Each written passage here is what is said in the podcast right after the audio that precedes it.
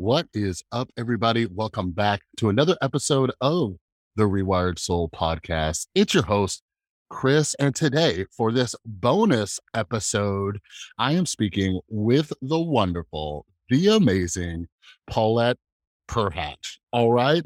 So, usually these bonus episodes are with people, and it's not necessarily about a book. And Paulette is a writer. So she actually does have a book, which I just finished. And it's called Welcome to Welcome to the Writer's Life. And I absolutely love it. I, I can't tell you enough. If you're not following me on Instagram and Twitter, make sure you do because every single Monday I release a weekly reading list. So tomorrow my review will be out for uh, Paulette's book. It is mwah, fantastic. Well, anyways, today Paulette and I we're going to be talking about staying organized with ADHD right? As well as getting a, diagnosis later in life. So, as some of you know, my background is, you know, doing a lot of mental health content for my own addiction recovery, my experience with my own mental health issues like depression and anxiety and all that. But, anyways, a little backstory Paulette is just amazing. All right. So, she is also a writing coach and she helps out a lot of writers, not just, you know, people writing books, but also people who do freelance work and all that.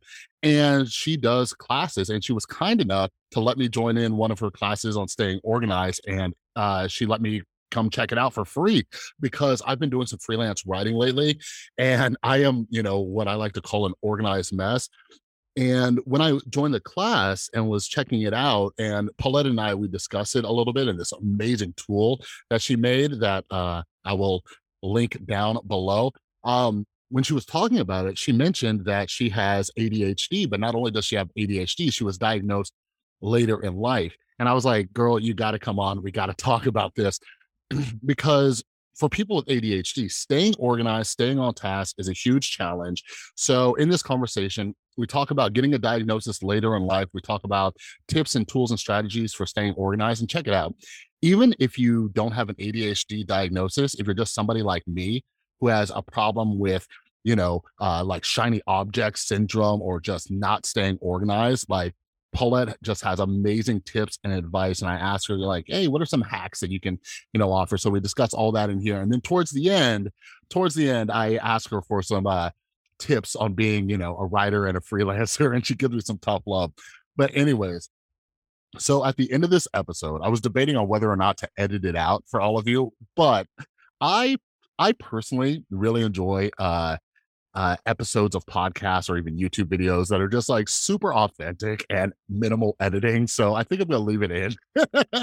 but anyways, towards the end of our conversation, there was a freaking fire alarm going off in my uh, in my apartment complex randomly, and Paulette and I, uh, we don't know if it's uh, them just doing some tests on the fire alarms or if my complex was actually burning down. So we kind of freak out together towards the end. It gets a little awkward, gets a little weird, but screw it. I left it in. But just so everybody knows, uh, my apartment complex didn't burn down. I've been dealing with some other issues, which I will be talking about publicly really, really soon here, but uh, it was not a fire. All right. But, anyways, uh, make sure you head down to the description. Um, make sure you are following Paulette over on Twitter, over on Instagram. I'm going to link a bunch of resources to Paulette. I'm also going to link her book, Welcome to the Writer's Life. I'm telling you, it is one of the most inspirational, motivational books I've read on writing. And I love Paulette's just tough love. So if you're a writer, make sure you check out that book and check out all of Paulette's stuff. All right. But anyways, before we get started, again, if you're not yet, make sure you're following me over on Instagram and Twitter at the Rewired Soul. Uh, not only do I love talking with all of you about, you know, different guests, different topics, uh, and all sorts of stuff, but that way you don't miss any upcoming episodes, any projects I'm working on. Like I mentioned, I've been doing a lot of freelance work. So I share all that stuff out and all that good stuff. And in case you didn't know, uh, you could become a subscriber over on pod, uh, over on Substack, not podcast. Become a subscriber over on Substack, five dollars a month or fifty dollars for a year. You get access to all of the normal episodes a day early or even earlier, and it helps support what I do. So head on over to the rewiredsoul.substack.com. I've also linked that down in the description. All right. But, anyways, without further ado, here's my conversation with Paulette Perhach about staying organized with ADHD.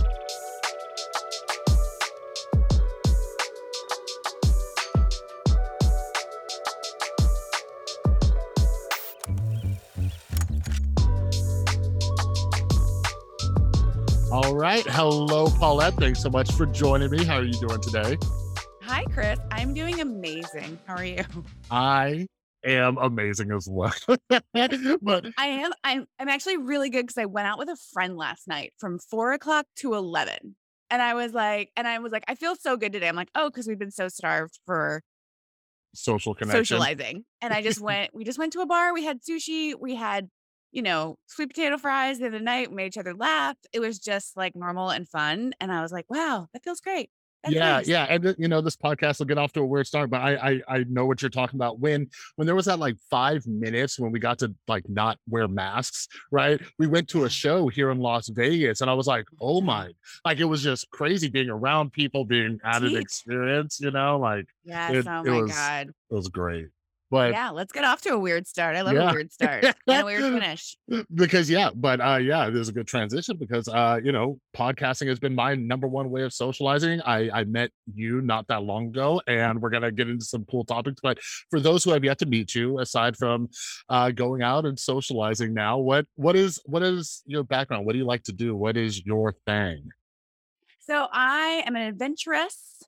I'm very curious. I love to get out there and, and experience life and love to write about it and kind of tell people like, oh my gosh, have you ever seen lava? Things like that. So I write about anything that inspires awe. And I also help other people figure out the life of freelance writing, making a career as both a creative writer and a writer who would like to be able to pay rent.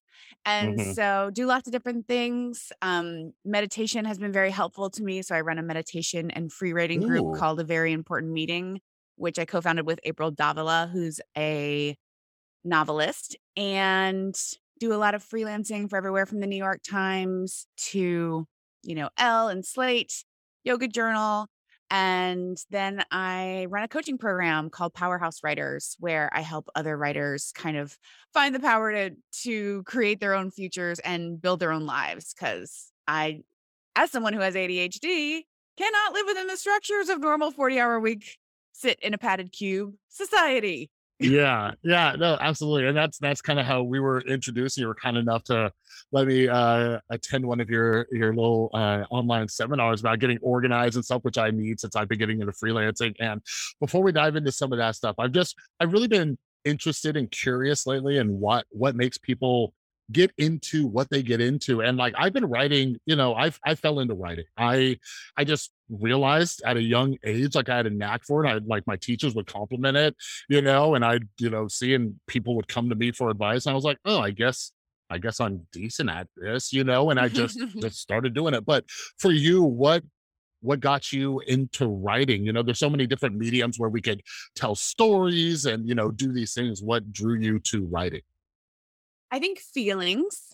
Um, Mm. I actually saw an illustration the other day, and it was a woman, and there were all these swirly lines all around her head, and then it said before journaling and then after journaling, and it was the woman standing in front of an open notepad, and all those swirls that were in her head were now on the page.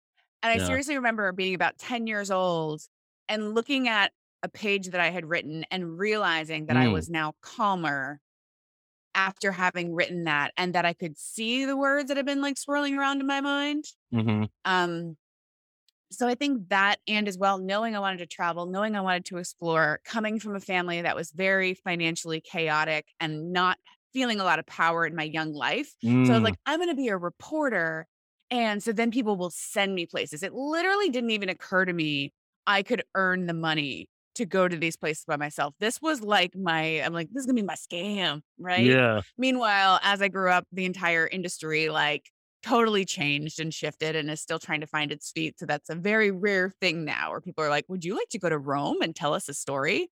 Um so then when I was 10 years old, I told my best friends at the bus stop that I wanted to be a writer. And my best friend said to me, "Do you have any idea how hard that is?" Yeah. she was right. That's Yeah. the sad thing. Um, so yeah, so I mean, so cheesy. Sixth grade yearbook, yearbook all through high school, magazine Nice. journalism degree. Um, and then what was cool was that I did small town newspapers for a while and I thought I wanted to be a reporter. And that, in a way, was playing it safe for me. I realized Mhm, I so respect investigative journalists and mhm. I so recognize that I am not one. Yeah. You cannot be an investigative journalist if you're a people pleaser and a sensitive person. Right. So I was like, something's like not quite right. So then I joined Peace Corps. Mm, And it was when I was in Peace Corps, as I described, this is kind of the opening scene in my book, Welcome to the Writer's Life.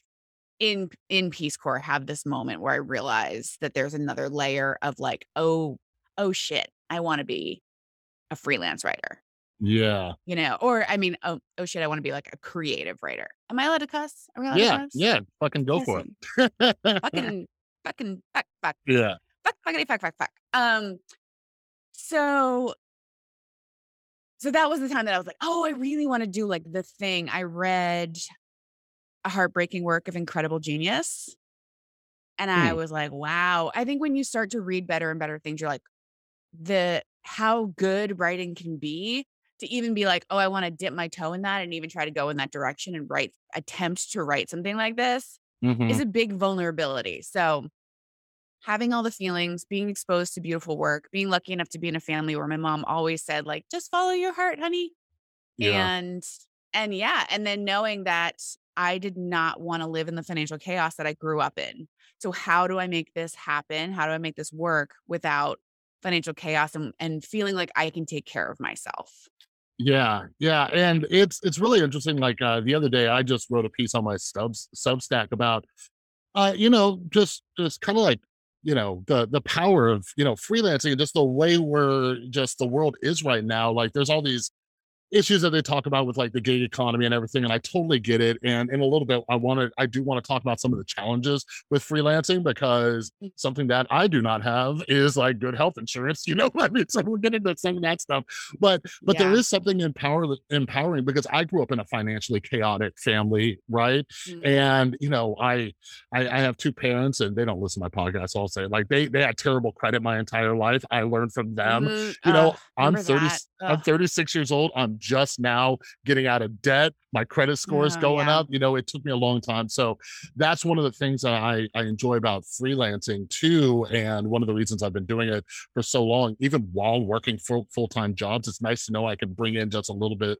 extra cash and all that. But but I think, you know, a way we can transition into that in a minute is, as you mentioned, you have ADHD. And that's one of the reasons I wanted to bring you on because mental health is a huge part of my life and something we discussed a little Mhm. before jumping on is like getting diagnosed when you're older, right? Like there's this. Yeah.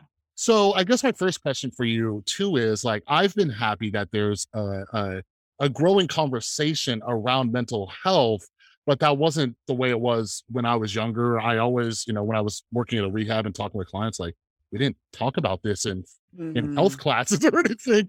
So I got diagnosed at 27. Can you talk about a little bit about your experience? Like, did you recognize anything different or wrong on what led you? What led you to being like, maybe I should ask somebody about these things that I do? So it's pretty funny. Yeah. So I've always um I knew I in high in college I figured out eventually that I had anxiety, like anxiety on a level that most people don't have it. And what was crazy is that my dad died 2 months before I went to college. Then it was Mm, like, well, this is just grief, you know. But then it's like if it's a year later and you're still like imagining terrible things happening all the time, like yeah. maybe something else. So then I was like, okay, we solved that problem. I have anxiety, right? and so threw everything under that category. But then there were other things in my life where I'm like, why can't I do this? Why do I always blah, blah, blah? You know, and it's so funny. I realized I was asking why, why, why for decades. And it's like, did you ever not think to find like the actual answer? Yeah. So I was interviewing an expert on culturally induced A- ADD or ADHD, where it's like because of phones, we as a society are Mm, starting to exhibit the characteristics of ADHD, right? And so this expert, who I actually had forgotten about our appointment that morning, he woke me up with my ringing phone and we were doing this interview on on ADHD and we got to chatting. I can never just like ask questions when I'm interviewing. I always it's always a conversation with me. And mhm. he finally goes, "It sounds like you have ADHD. And I was just like, he's like, you should get tested. You have a great center there in Seattle. And I was like, okay, fine, blah, blah, blah. So the test was $250. Mm. That was the year I was writing my book. And I have never worked so hard. I worked from 8 a.m. to 8 p.m. and made so little money. When I got the second half of my book advance, I bought Tupperware so I could better bulk cook and freeze food. I was so broke. Yeah. So I didn't get the test, didn't get the test. And then I finally, I think I took like an online test and it was like high likelihood of ADHD. And I was like, ah, and just let it go for like three years. And really? finally last year I got an assistant. And so she and I were talking about it. I'm like, okay, let's do it. Like, let me get the test. So turns out the center we have in Seattle is named after the guy that I was interviewing. I was interviewing what? this like oh. super big deal in the ADHD world and didn't even realize it. And the guy who gave me the test when I mentioned that, he was kind of like starstruck. I was like, damn it. So yeah. he gives me the test and he goes, Well, we don't usually get 20 out of 20. And I was like, yeah. So, you know, and the only question that was kind of a maybe was he said, Do you have problems with organization? And I was like, Well, not now, now that I had to like spend a decade of my life figuring out and like creating systems. And it was so funny. That same month was the month that um my writers like software, the Writers Mission Control Center got approved as a Google add-on. And I'm like, of course, I designed a piece of software for writers to stay organized because I freaking have ADHD. Like now I get it. So, and it's just been, I mean, I was like alternating between laughing and tearing up during the questioning because even like as the questions just showed to me, like every question kind of said, Hey, that thing you've been experiencing, that was about this the whole time. That was mm-hmm. a part of this. That was a part of this. And you're just like, oh, you know, and I've been learning so much about it and really feel like I need to have like a seminar for my friends, just like, hey, behavior yeah. xyz that was adhd this whole time and you know so um yeah. yeah it was it's amazing it's it feels very very freeing in a way you sometimes i think we can feel like labels can shut us down and i don't mm-hmm. want to be like i'm a person with adhd but I'm very much, as you took my class on organizing, you saw like I'm very much about celebrating these wild minds that we have. Yeah. But also being like, and here's the corral you get to run around in. The corral mm-hmm. does not include smoking meth. The corral does not yeah. include, you know, messing up your credit.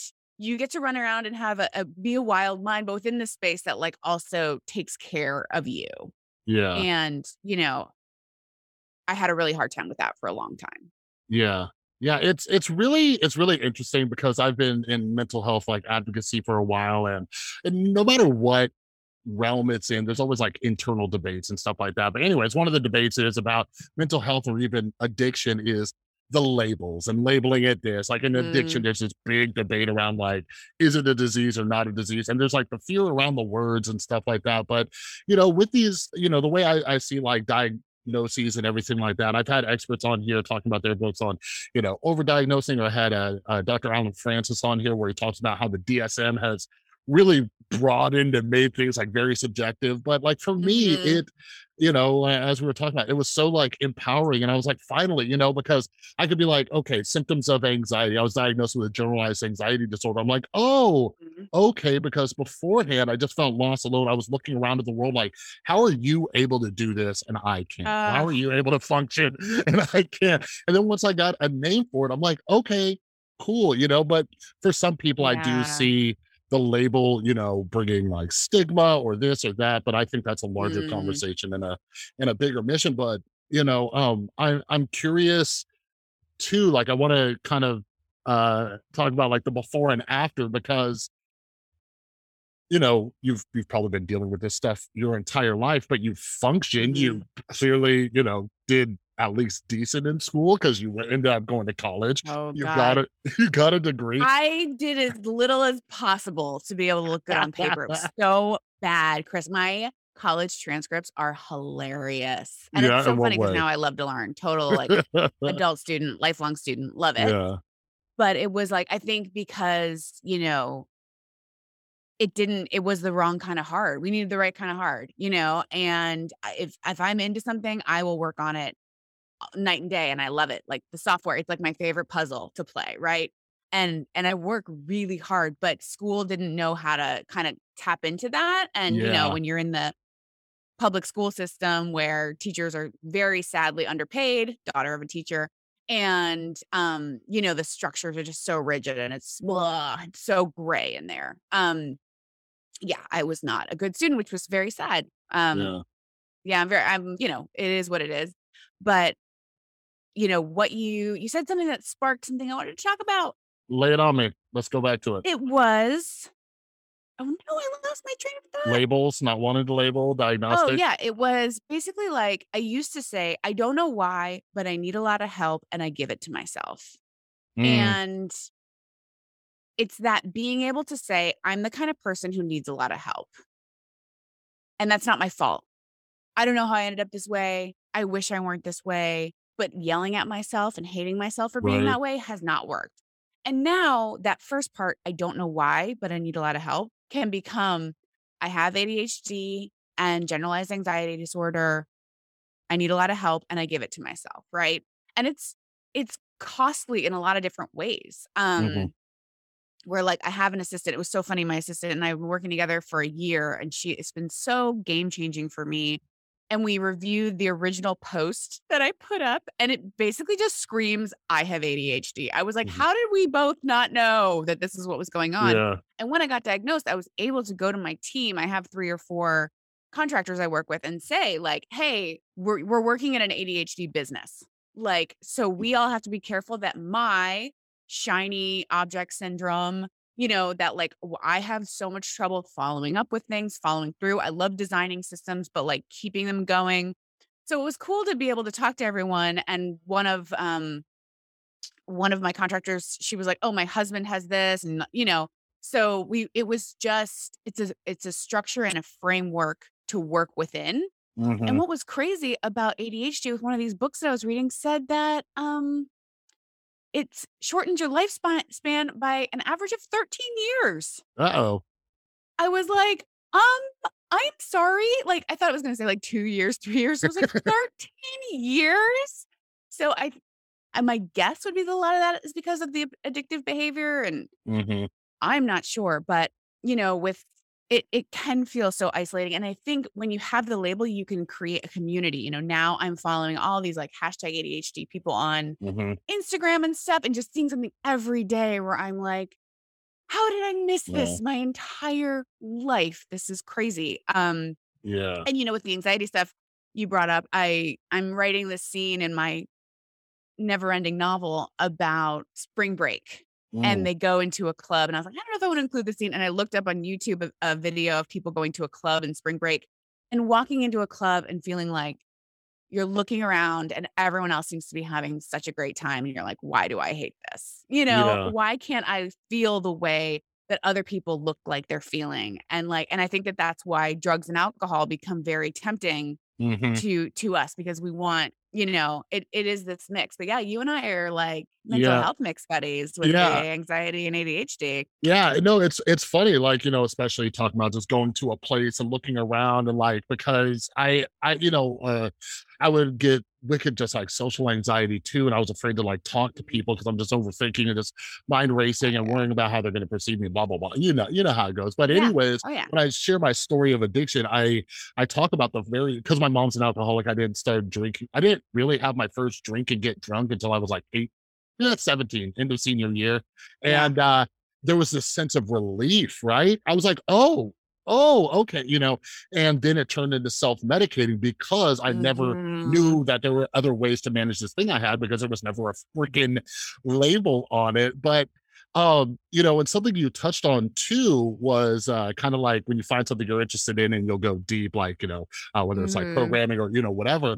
Um, it's interesting because I I've never, you know, I've never been diagnosed or tried to get diagnosed because I just look at it as my like addictive behavior. But I so I, I relate on that aspect. When I find something that I'm into, like my girlfriend makes Mhm. fun of me all the time, I'll just sit there and just obsess over it. And oh yeah there's this awesome book. I don't know if you read it. It's called The Power of Different uh, from Dr. Mhm. Gail Saltz. Oh, phenomenal book. I'll She have to read goes that. she goes through a bunch of different um, mental health disorders. One of them's ADHD, and she shows all the benefits of it. And she talks about yeah. you know, with ADHD, that's one of those things. And she, um, somewhere in that chapter, she describes it as like, even with school, it's not that she describes it as it's not that, you know, you, you're not uh, able to keep your attention. It's just you don't keep your attention on stuff that doesn't interest you. Right. So Yeah. have you have you found that like uh, you know, with your writing, like even if you're uh, you know, are you ever assigned like an article that you're just not interested in? Do you notice that you you get distracted even Oh easier? God. Or like how is how is that with like your work? you have no idea how timely this question is. Uh, I was just thinking, so I divide work up into a matrix with nine squares. This is part of the the Writer's Mission Control Center.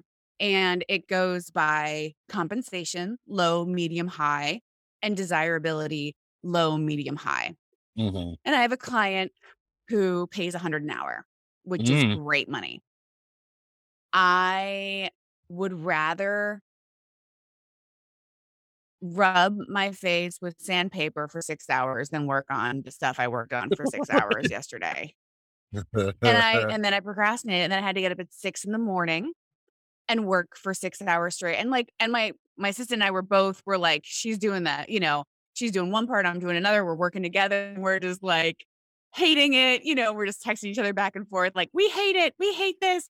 yeah. and so I decided, I was like, okay, I am going to retire the high compensation, low desirability square starting next year. I've been a t- I've been a writer for 10 years.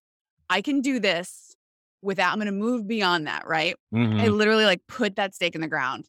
They texted me like half an hour later and they were like, "Hey, do you want a 40-hour project for December?" And I was like, "I want $4,000."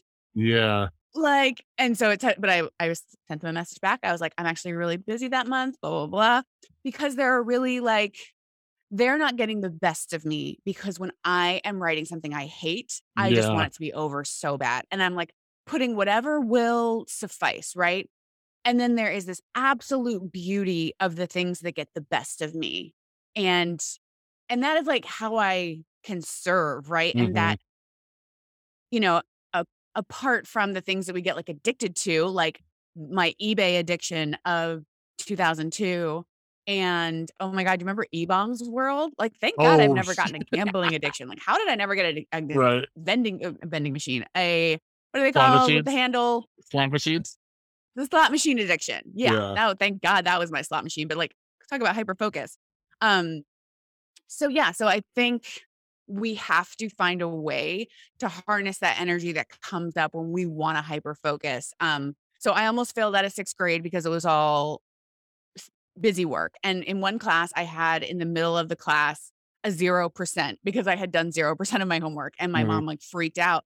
But then there was this other class where um we, you know, we got to do projects and we were studying the Holocaust and we had to do a model. And I stayed up till one in the morning and it was a group project and I made everyone stay up with me and we made like a working bunker, you Yeah. know, with like with models of people. Like we like I was captivated obviously by the incredible story of how people, you know, Yeah. survived the Holocaust and then this expression of it in physical form that wasn't just like a freaking form. Like when I have to fill out a, a form at the doctor's office, like I scream inside and I'm like, it's not a big deal. It's just a form. And I'm like, in this day and age, Yeah. why? Right. Yeah. Um, Yeah. That's so uh yeah, so I need to in order to like function on the highest level and this is such a privilege. I mean, what what the hell is with like Instagram right now with all these videos of people like working in factories? Like I'm like, I have to this yet to come across those. like there's all these like just eh, you know, some people have to spend their day doing the same motion over and over and over. yeah. And I am so lucky that I do not. And when I complain about other things in my life, I'm like, I have the freedom to pursue a life where I can do the things that I find interesting. And, you know, and I sometimes I whine about the hustle. Um, and I don't want to do social media posts and I don't, you know, I don't want to do the like marketing Yeah. nonstop. But um I I wish the world would accommodate people with with mental health struggles. Yeah. Um and we don't in so many ways. You know, the how expensive therapy is and Yeah. um yeah, it's just I mean, I think that that's part of why I want to make good money for myself is I want to be able to accommodate the things that I need because I struggle with mental health. Yeah. It's uh, you know, one of the one of the best one of the best things. And I I, I don't know, maybe sometime I'll have you I'll have you write a guest piece. Like what you described about like your workplace, like there were so many parts of that where I'm just like, yes, girl, right? Like having this open conversation with your team, like, hey, here's how I am, and just like adapting to different personalities because you know, I could I could spend the next five hours with you just talking about how much I dislike the school systems and all the structures and not accommodate people's Yeah. different needs and all that stuff. But yeah, there is that freedom with like freelancing. And like you, I'm this lifelong learner. I, I have hundreds of authors on here, just so, so many different topics because I just I'm like, Mhm. oh, that's an interesting topic. And I'll read like five books on it just because I want to Mhm. learn everything. And there's that that freedom. But if more workplaces were like, hey, what do you like to do? What are you good at?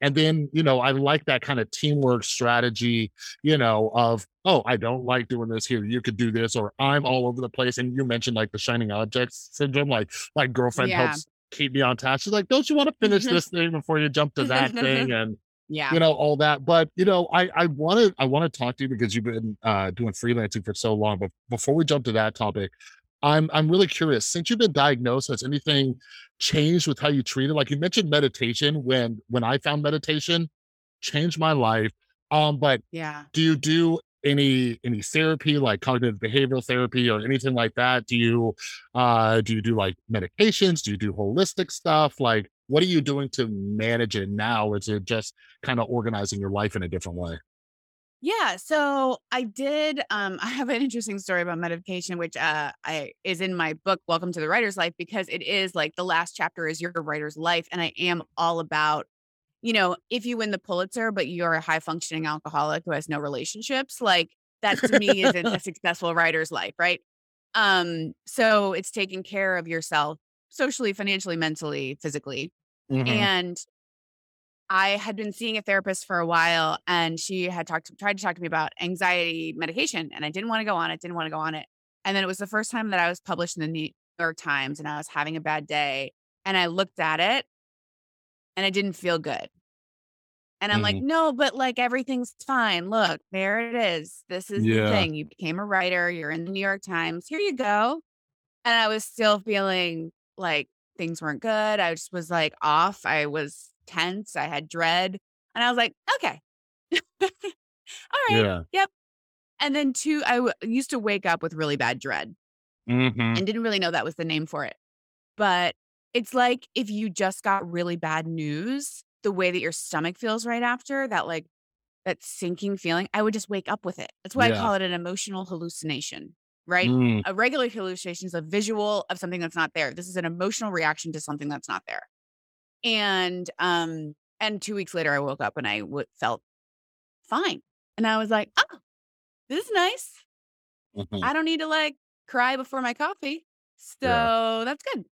Um, I haven't done any medication yet for the ADHD. I think I I will try it. I just need to make the appointment. Um, and but certainly making sure that I get my exercise a little bit more. I Mm. actually um so in the July tw- July 2020 it had been you know pandemic year lockdown year um i hadn't been working out at all and it was coming up on 10 years since i'd gotten back from uh living in south america during peace corps and i hadn't done anything to keep my spanish up so i was really mad at myself. Mhm. so i was sitting around like having a little like you suck party and i was like you suck. You're not working out. You're gaining weight. You look like shit. You feel like shit. And you don't even speak spanish very well. You are the worst. Yeah. And having started meditating and being like, hey, can we accept where we are right now and go Mhm. from there? Let's see how that goes. That created mental space to be like, what might a solution be? And I said, well, if I got a personal trainer, it would be online now anyway. What if I just got a personal trainer who lived in a Spanish speaking country and we just worked out in Spanish every morning. Oh, so I've been working with my trainer Hamilton, who's like now my best friend because we hang out for like an hour every day. Um, and yeah, we've been working out for like 18 months. And I'm like, okay, this is what I just need someone to like be like, I'm gonna tell you what to do, and I'm just gonna stand here and watch you do it. And I was like, that really works for me. So um I got invited like kind of last minute, 10 days notice to do a 23 mile, four day hike. And I freaking did it. And I was like, Mm. wow, I would not have been able to do that without working out. Yeah. Um, so I think just kind of being like, it can be hard with with outsourcing and deciding to outsource something. And it takes a long time to like get there, right? You can't just do it immediately. There are other accountability measures like getting a friend to do it with you, things like that. There are things that, Mhm. you know, I certainly used to have to do for free. And, you know, now that I'm into my career, mid career, I can afford a few things. And there are things where you're just like, to me, whether or not to outsource comes down with to have I always struggled with this and is it important? If the Mm, answer to both of those is yes, I'm just going to get the help I need, yeah. right? In whatever way that I can afford it. Like, you know, you can get a coach or you can create an accountability group. Um, you know, hey, let's I have one friend a week and every day every Thursday I meet with Susie and we go jog. Every Friday I meet with so and so, you know. I've done the from like I'm a writing coach, but I also have the the very important meetings which are payment optional. So people can come for free because I know it's like I think that you can keep yourself accountable at any financial stage, but there is something about throwing down the money and being like, all right, I'm throwing down the money. So like that's like you're betting on yourself. And then you're like, I better freaking do the thing I said I was gonna do because I could have gotten like, you know, a brunch with that money. Yeah. Um, so that's really helped me. And I also have a client, Kirsten Jordan, who is uh, the first female cast member of Million Dollar Listing New York. Mm, And I have just learned so much from her. And she's all about investing in herself and throwing down to to bet on herself in the future. And she's like really helped me just kind of glow up with with how I treat myself and how I create my future and say, okay, no, I really want to be traveling when I'm 70. I don't want to, you know, I don't want to let my body decline in a way that it's very, very easy in this country to let your body decline. Yeah. So doing it. Yeah, no, for sure. And I, I I love that just wide range of things. Like something when I finally started working on my mental health, I just realized like I had to I I, I try everything and you know, like uh so I I started anxiety meds because like that that kind of dread for no reason, like that was just the pinnacle of my uh my Ugh. generalized anxiety disorder. Just I'd be sitting there, everything Ugh. was fine, and I'd be going through like everything going on in my life. I'm like, where is this coming from? Or like when you first wake up in the morning and and yeah just now it's it's it's pretty managed just because of you know uh medication therapy meditation i i've been you know this Mhm. year i haven't broke the chain yet what are we December, uh, november 18th i have gone for like two mile walks every single day this entire year awesome. haven't missed a day Yeah, yeah that's just great. Oh my God. and just like going outside even though we don't have the same scenery that you have in the northwest but i go through my neighborhood Well, and I can't see it through the rain, so don't Oh, worry. yeah, but all these things, they there's such there's such a great help and support groups and keeping the right people around. Yeah. And also I love your emphasis on uh just self-compassion and stuff like that too. Like yeah. because I when you were talking about just beating yourself up and stuff, like I can go into those Oh those modes and and yeah, we just gotta be kind to ourselves. I'm like, would I like uh, you know, would I talk to a friend like this, you know, or would I talk to my son like this if he was, you know what I mean? So yeah. We we got to talk. Have you read The. Willpower Instinct?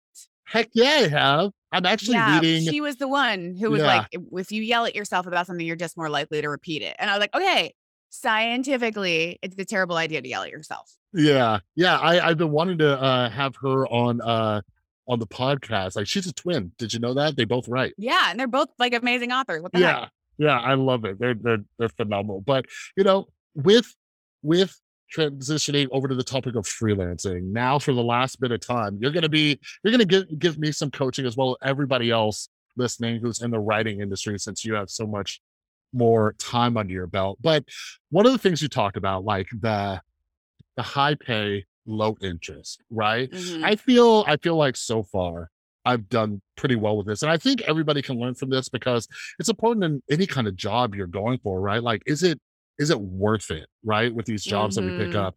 So I'm curious just like how you kind of look at it, like how do you value yourself, your writing and everything? Like so far, I have found topics that I'm either A interested in or B very knowledgeable about. And, Mhm. you know, since I write fast as hell and I have a lot of resources and two monitors, I'm like, this is an insanely good hourly rate. I am blown away Mhm. at Mm. how freelance writing can pay sometimes. But Mhm. what what's your kind of strategy for how you pick and choose jobs? And I know you have like this new goal going into 2022, but how have you Yeah. been doing it? How are you going to change and adjust? Step one, check the bank account. Low Yeah. equals, yeah, sure, I'll do it. Whatever. Okay, that's great. Yeah. High equals, all right, I have a little space to think. Do I want to do this? Is um and desirability is can be can take so many different forms. It's kind of purposely vague. So it can mean I want to work with these people. I want to get this byline. I want to start writing in this topic. Mhm. Um, and yeah, you know, it's never static. It's never like, you know, it's always changing. You never quote the same pri- price twice. You know, someone can be like a total pain in the ass and just terrible to work with. And you're like, I don't want to work with you, you know, or you're like, Mhm. you get the pain in the ass tax of 20% more. And then you take it. All right. Well, you paid the tax. Um, yeah. and which shows that why it's so important to be easy to work with. Um, so you know, it's it's just always about kind of the things that come your way, and that's what's so fun about it. Because I mean, one time, like it was like Monday, and I got a random text on Instagram with like some very beautiful woman in the photo, and I was like, okay, this is gonna be, you know, it was like in your trash inbox in Instagram, and she was said something about writing, and I was like, what is this? And I looked at her profile and it said 100,000. And I was like, oh, she's following 100,000 people. No, she had 100,000 followers. And I was like, Mm. oh, okay. Like, what is the deal here? She's like, what's your rate? So I quoted her dollar word. And she was like, okay, great. I'm going to be on the cover of Glamour Bulgaria, as Hmm. one does. And they would need an interview and I need it like judged. And I was like, okay, let's judge. So, like, before 9 a.m. that day, I had made $900 judging an interview for Glamour Bulgaria, Mm. which is called random. Um, yeah. And so it's just fun like that, you know? And then sometimes you're like in I'll take anything mode. And Yeah. sometimes you're like, I get to be picky mode. And I get to be picky mode is, is definitely more fun. Yeah, yeah, But, I've been uh I've been fortunate enough to be in I've been picky mode, and I hope I get to stay that mode for a while. Because, and you know, fortunately, before I got laid off from my job a couple months ago, I had been smart and saved up some money just in case, you know. So I've had this like cushion, and it that freedom is really really nice. Yeah, that's nice. I'm Um, yeah. go ahead. Well, I just think it's really great, you know, that uh, uh, that to know that there is so much money out there and that there are people who need your words and need Mhm. their message, you know, judged and and packaged for a website, for an email, things like that. And also I find um uh that as a freelancer, you are more able to take care of your mental health apart from sometimes the stress that can keep you up at night. And I've definitely had the 3 a.m. wake up, like, do I have enough work for next month? Um, but overall, those mental health breaks, being around your pets, being around your family, um, you know, just being able to say, I need a mental health day. I'm going to take a little time. I'm going to go off early today.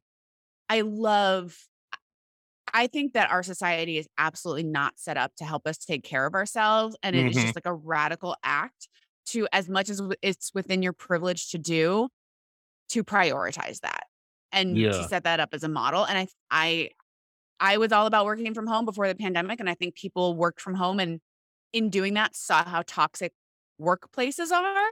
And it's like, I don't want to be around your vending machine and your signs and your beige padded cube that you want Yeah. me to sit in. This sucks. And so every day I go get a cookie because that's all I have to look forward to when I'm here. Yeah, Um, and you know, I have just found general offices to be like full of BS and yeah. I don't know. You- And sometimes you- it can be super fun. I mean, when I was a reporter, I was like, this is my like I'd rather be here than home because all my friends are here and this is great. It can be great. Um, Yeah. but in general, I think they're not set up for human consumption. Yeah, something something I've been thinking about a lot the last few days, and I I I, want to write or something about it just to get it out of my brain and, and somewhere else. Just I've been just thinking, I'm just like, I I will literally do everything in my power to just not go back to work for some specific company or place. There are so many issues like this piece I I, I started writing the other day that I, I ended up publishing on my Substack. Ended up being like five thousand words. just, yeah. I just sat there and just kept going like, geez, this was way longer. But it was just just so many different dynamics of the workplace and all these things and like it's just yeah, like you said, like especially with just work. It's very toxic. And I love having the freedom and the ability to freelance. I'm just hoping I don't have to go back to that. But, you know, something I've been wondering about, and, you know, um, so I just fell into where I find my work, right? I, I found this like mailing list where this wonderful woman, Sonia, is her name Sonia Weiss? Weiser. Yeah, there we go. Yeah, yeah. yeah. She's the best. How, yeah, I'm maybe that's it. how we found each other. But yeah, she sent out this newsletter. I'm like, oh, cool. And I just go and I pitch yeah. and I find the things I like. But there is this thing, and I, I I'm curious how this happened for you. Did you build up a reputation because you have people who reach out to you now. Yesterday, it actually mm-hmm. happened. Um, the deputy editor from Newsweek, Batya, who's also been on the podcast, there was uh, the news about overdose rates. She just sent me an email. She said, "Hey, can you write a yeah. piece on this?" Who and I'm like, it? uh, Batya Ungar Sargon from Newsweek. Okay. Yeah, mm-hmm. she's like, "Hey, can you write a piece on this?" I'm like, "Sure," but you. you know, I'm I'm curious how how that goes, or you know, do you do you get ideas that you just send out to a bunch of different publications? Like, how what's your what's your realm of freelance work kind of look like with that? Yeah, it is so random. You know, anything from the message on Twitter because you are, as they say, top of mind, which means that when someone says, "Oh, we need a writer," here's the first writer I think of. And if it's you, they call you. Mm-hmm. And the way to do that is to be on social media, to have, you know, have a blog, blah, blah, blah, blah, get yourself out there, be seen. And then, you know, I'll pitch things to certain editors. Meeting people is so important. Like networking is so, so important. Yeah. And this was a long time I struggled with like, I should be living in a cabin out in the woods, just writing. and then I have found that so much of what makes a difference for my writing life is meeting someone at a conference, um, my friend Terri Trespicio, I saw her speak at a conference and her energy is so amazing that I just like zoop, just like tractor beamed up to her as a speaker. And I was mm. like, can I talk to you? Um, and now we're like buddies and we've done a webinar together and you know, so yeah, it comes from all different um all different angles. People have to know you, like you, trust you to do the work, and then they will give it to you. And people need writers. They are willing to pay good money to get it done and get it done right. And I'm not saying that I get it done right every time. That is why with every mistake, I a new field is created in the writers mission control center to keep everything straight because it's a lot of moving parts. Yeah, yeah. And by by the way, everybody listening, this writers mission control center, I'll I, I, need everybody to find out about it because I've been using it since I, I took a yeah. little class and it, it's all in one and just keeps everything organized. So I need everybody to go check that out. It, it's phenomenal. It's helped me stay on track and, and keep track of like invoices and who owes you know, and all that stuff. Yeah. So but glad. It's here's here's one of my main struggles. And and it's funny because we were talking about, you know, the self-compassion and not negative self-talk. But here's something that I, I bet you have some good advice on, right? So pitching, right? like mm-hmm. sometimes I'll just come up with like a banger idea. I'm like, this, this piece, this idea I have, and I'll outline it. I'm like, this will change the world if it gets published somewhere, right? Mm-hmm. And nobody fucking wants it. right?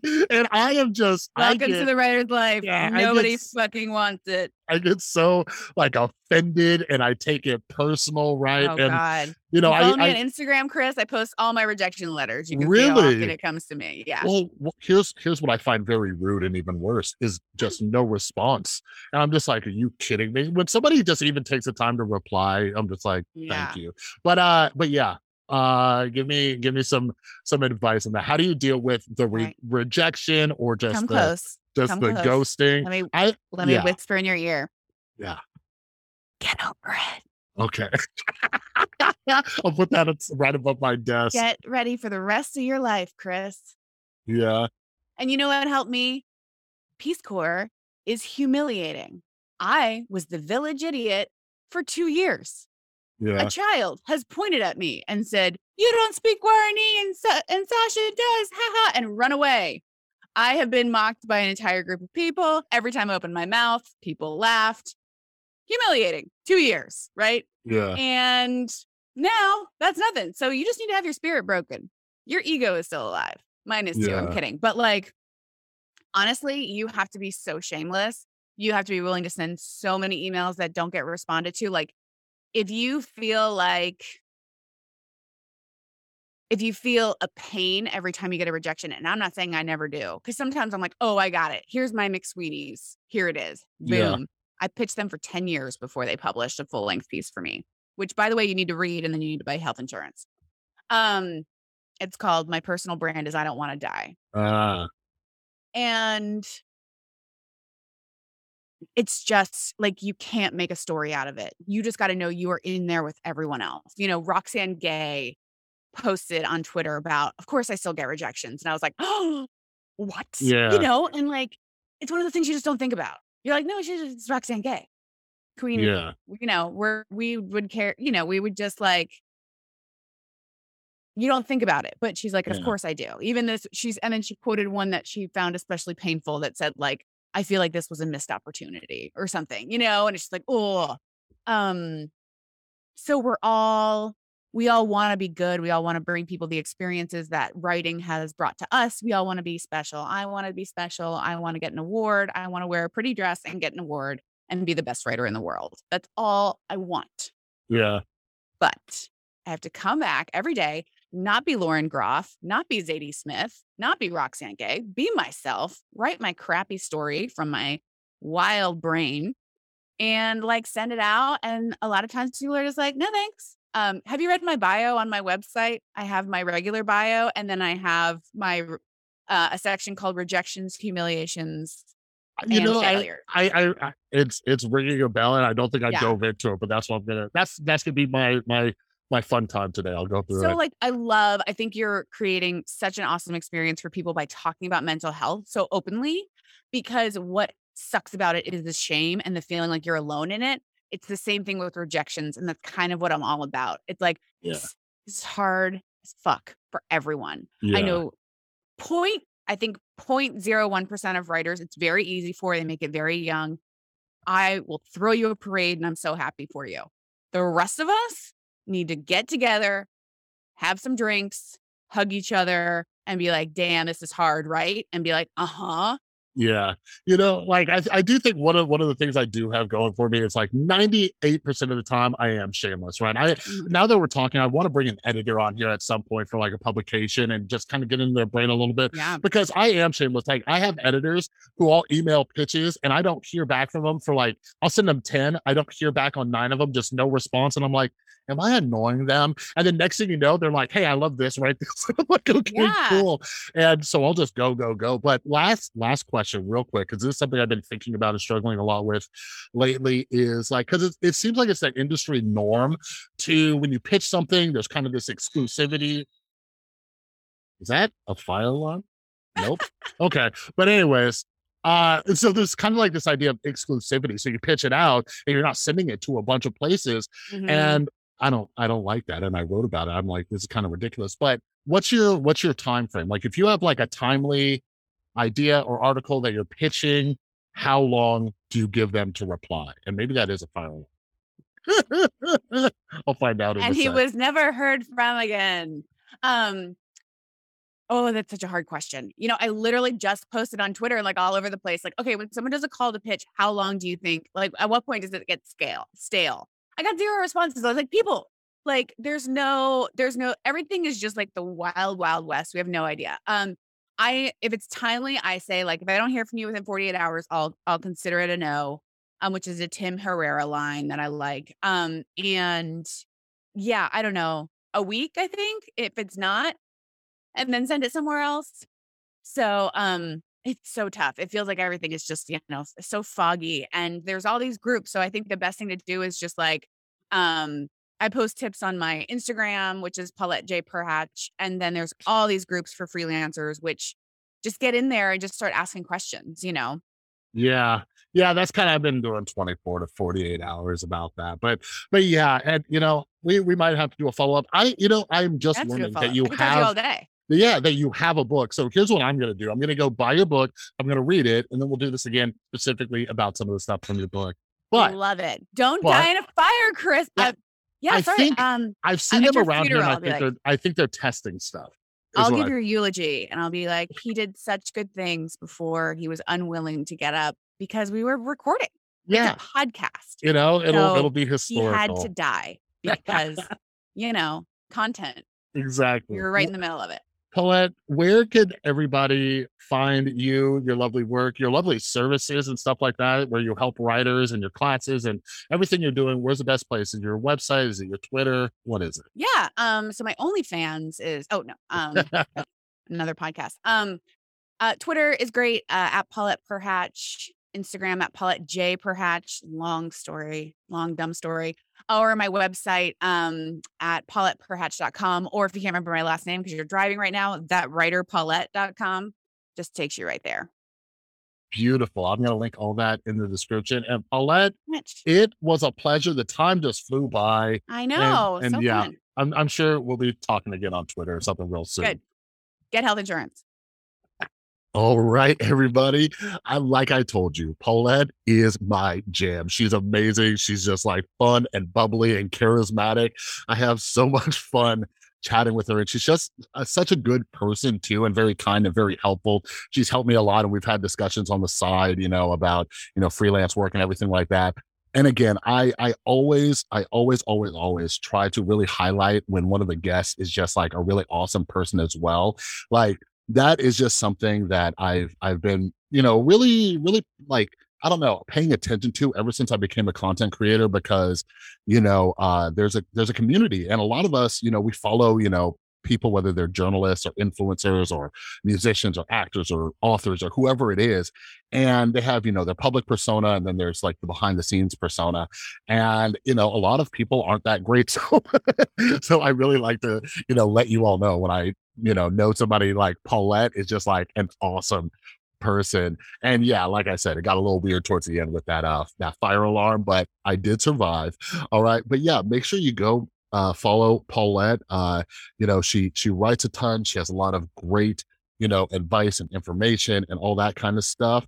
But yeah, she also has an amazing book, uh, Welcome to the Writer's Life. So check that out. All right. But before I let you go, make sure you're following me over on Instagram and Twitter at the Rewired Soul. If you're new here, make sure you're following or subscribe to the podcast on whatever platform you're listening on.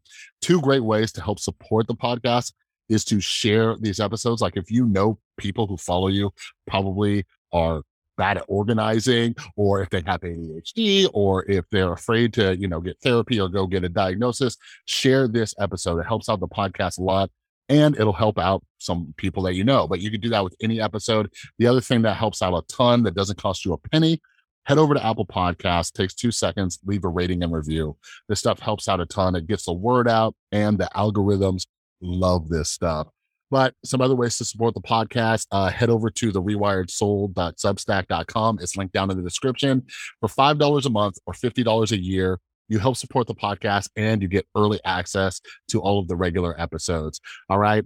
And Paulette and I, you know, we talked about therapy and mental health a lot in this episode. There is an affiliate link down below for BetterHelp online therapy. So not only when you use that link does a little bit come back to help support the podcast, but BetterHelp Online Therapy is a service that I've personally used. It helped me out a ton with my mental health. It's affordable, it's online. You work with a licensed therapist from your state. And if you're like me, where you know uh, you don't like awkward conversations uh, when you have to break up with a therapist, like BetterHelp, like the first therapist I got, I was like, nah, didn't really wasn't a huge fan. With one click of a button, you get a brand new therapist. All right. So check out that affiliate link for BetterHelp Online Therapy. So another huge, huge thank you to Paulette for coming on. Make sure you follow her over on Twitter and Instagram. And yeah, grab a copy of her book if you're a writer. It is phenomenal. And huge thanks to all of you for tuning in. Uh, we have some great episodes coming up this week. Hopefully, hopefully, I might have to temporarily relocate because of some apartment issues. And if you want to stay up to date about that, make sure you're following me on Instagram and Twitter. But but I'm hoping uh, to have at least two or three episodes for you this week. Meghan Daum is uh Daum is coming back. I always mispronounce her last name. Uh, she is coming back on the podcast. We had a great conversation, and I have some others in the bank locked and loaded for you. All right. So again, have an amazing rest of your day, and I'll see you next time.